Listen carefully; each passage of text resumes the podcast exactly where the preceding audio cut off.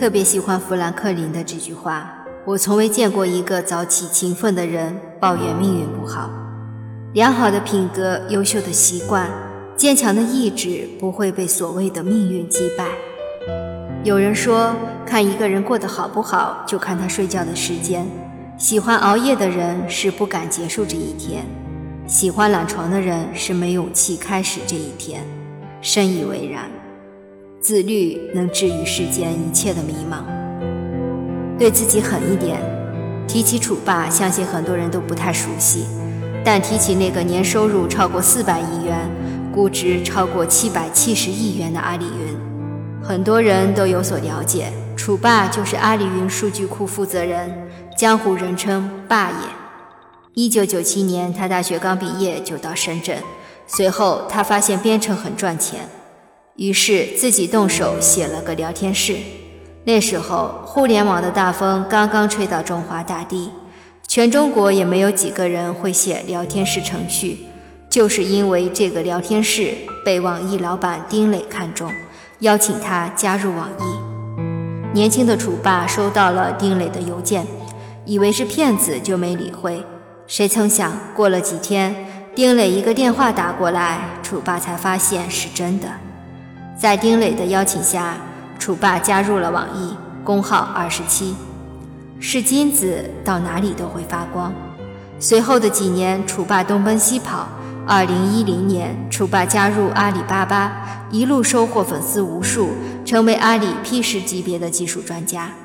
就如网友所说的那样，国内你想找到对系统和硬件综合水平比霸爷懂的，应该是找不到的。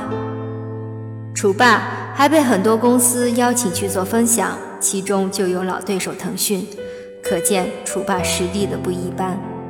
一个从小喜欢跟小伙伴一起打架逃课的差等生，何以完成人生的逆袭？用他的话说，就是要么比你狠，要么比你早。